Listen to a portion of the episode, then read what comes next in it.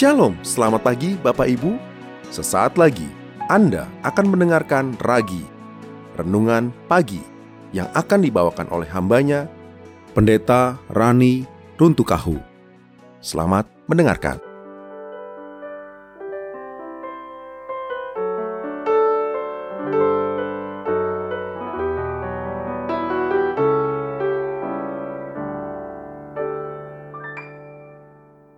Shalom, selamat pagi Bapak Ibu Saudara sekalian. Tema ragi kita pada pagi hari ini adalah tidak mungkin tersembunyi. Matius 5 ayat 14 berkata, Kamu adalah terang dunia. Kota yang terletak di atas gunung tidak mungkin tersembunyi. Dalam khotbah di bukit, Tuhan Yesus berkata kepada orang banyak dan murid-muridnya. Ia berkata kepada mereka, kamu seperti kota yang terletak di atas sebuah gunung, dan kota semacam itu tidak mungkin disembunyikan. Pada waktu itu, Tuhan Yesus sedang berbicara dengan orang-orang Yahudi juga. Dari sejak kecilnya, telah dididik dalam Perjanjian Lama, sehingga mereka sudah sangat mengenal ayat-ayat Firman Tuhan. Dan ketika mereka mendengar kata-kata ini, "Kamu seperti kota yang terletak di atas gunung," maka mereka langsung mengerti kota apa yang dimaksud oleh Tuhan Yesus. Orang Yahudi sangat paham bahwa hanya ada satu kota yang terletak di atas gunung yang pantas diperbincangkan, yaitu kota Yerusalem. Bagi mereka, Yerusalem lebih dari sekedar kota bersejarah yang mengandung nilai historis yang patut diperbincangkan. Alkitab dalam Yesaya 2 ayat 2-3 mencatat, betapa luar biasanya kota yang terletak di atas gunung ini. Yerusalem yang secara geografis memang lebih tinggi dibandingkan semua kota yang lain di wilayah itu, merupakan kota panutan, bukan hanya bagi orang Yahudi saja, tapi juga bagi segala bangsa dan suku-suku bangsa di dunia. Kota Yerusalem ini adalah kota yang disebut oleh Yesaya yaitu suatu tempat di mana semua bangsa akan datang untuk keselamatan mereka. Mereka akan tahu bahwa Allah yang ada di atas gunung itu. Yerusalem mendapat panggilan mulia sebagai representasi Allah yang bersinar sebagai terang dunia. Banyak orang Kristen lupa bahwa ada sesuatu yang sebenarnya jauh sangat penting, yaitu merepresentasikan Tuhan yang kita sembah. Seperti apa orang mengenal kita hari ini?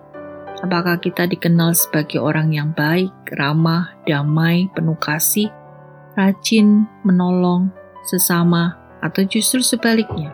Kasar, sombong, penuh kebencian, egois, masa bodoh, atau bahkan menjadi biang kerok alias sumber masalah di mana pun kita berada.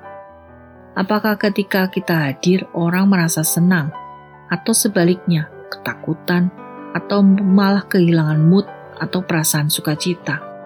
Apakah kita menunjukkan diri sebagai orang yang hidup dengan iman atau kita masih menunjukkan sikap gampang takut, khawatir, cemas, rapuh dalam segala hal? Maka dari sikap kita, cara hidup kita, gaya hidup kita, reaksi kita, dan bagaimana kita berkomunikasi dengan bermasyarakat, bergaul, sudahkah kita mencerminkan Kristus? Sebagai pengikut Yesus, dalam 2 Korintus 3 18 tertulis, dan kita semua mencerminkan kemuliaan Tuhan dengan muka yang tidak terselubung. Mau tidak mau, kita akan menjadi penghubung yang bisa membawa orang untuk mengenal seperti apa Tuhan Yesus itu. Sebagai orang percaya, kita otomatis merefleksikan kepada siapa kita beriman. Dengan kata lain, orang akan mengenal Tuhan Yesus melalui pribadi kita. Mari kita lihat sebuah kejadian yang dicatat dalam Alkitab ketika Petrus dan Yohanes ditangkap oleh imam kepala dan orang Saduki saat mereka sedang mengajar. Para imam kepala dan orang Saduki merasa terganggu dengan kegiatan kedua rasul itu dalam mewartakan kabar gembira tentang Kristus. Penangkapan itu ternyata tidaklah melemahkan mental mereka. Alkitab mencatat, tanggapan orang-orang yang hadir dalam persidangan kala itu. Dalam kisah para rasul 4 ayat 13 kata, ketika sidang itu melihat keberanian Petrus dan Yohanes dan mengetahui bahwa keduanya orang biasa yang tidak terpelajar, heranlah mereka. Dan mereka mengenal keduanya sebagai pengikut Yesus. Perhatikan bagaimana kedua rasul itu dikenal orang. Mereka dikenal bukan sebagai orang terpelajar, bukan seperti para imam dan orang saduki yang dianggap luar biasa religius. Orang-orang yang merasa pintar, baik dalam hal keagamaan dan lain-lain, juga punya posisi yang tinggi di masyarakat. Tapi secara jelas Alkitab mencatat bahwa kedua rasul itu dikenal sebagai pengikut Kristus dan status ini ternyata membuat mereka tampil beda sehingga mengherankan para petinggi agama saat itu. Citra Kristus tergambar dari cara hidup, pikiran, dan perkataan mereka. Suka atau tidak, sadar atau tidak, tingkah dan pola, laga dan gaya kita dalam bermasyarakat akan membuat orang tertarik kepada Kristus atau malah dicibir karena kelakuan kita sebagai pengikut Kristus. Maka kita perlu menjaga diri, menjaga perilaku kita agar orang tidak salah mengenal siapa pribadi Kristus sebenarnya. Tuhan Yesus sendiri mengingatkan kita agar selalu siap menjadi terang dan garam. Kamu adalah garam dunia. Jika garam itu menjadi tawar, dengan apakah ia diasinkan?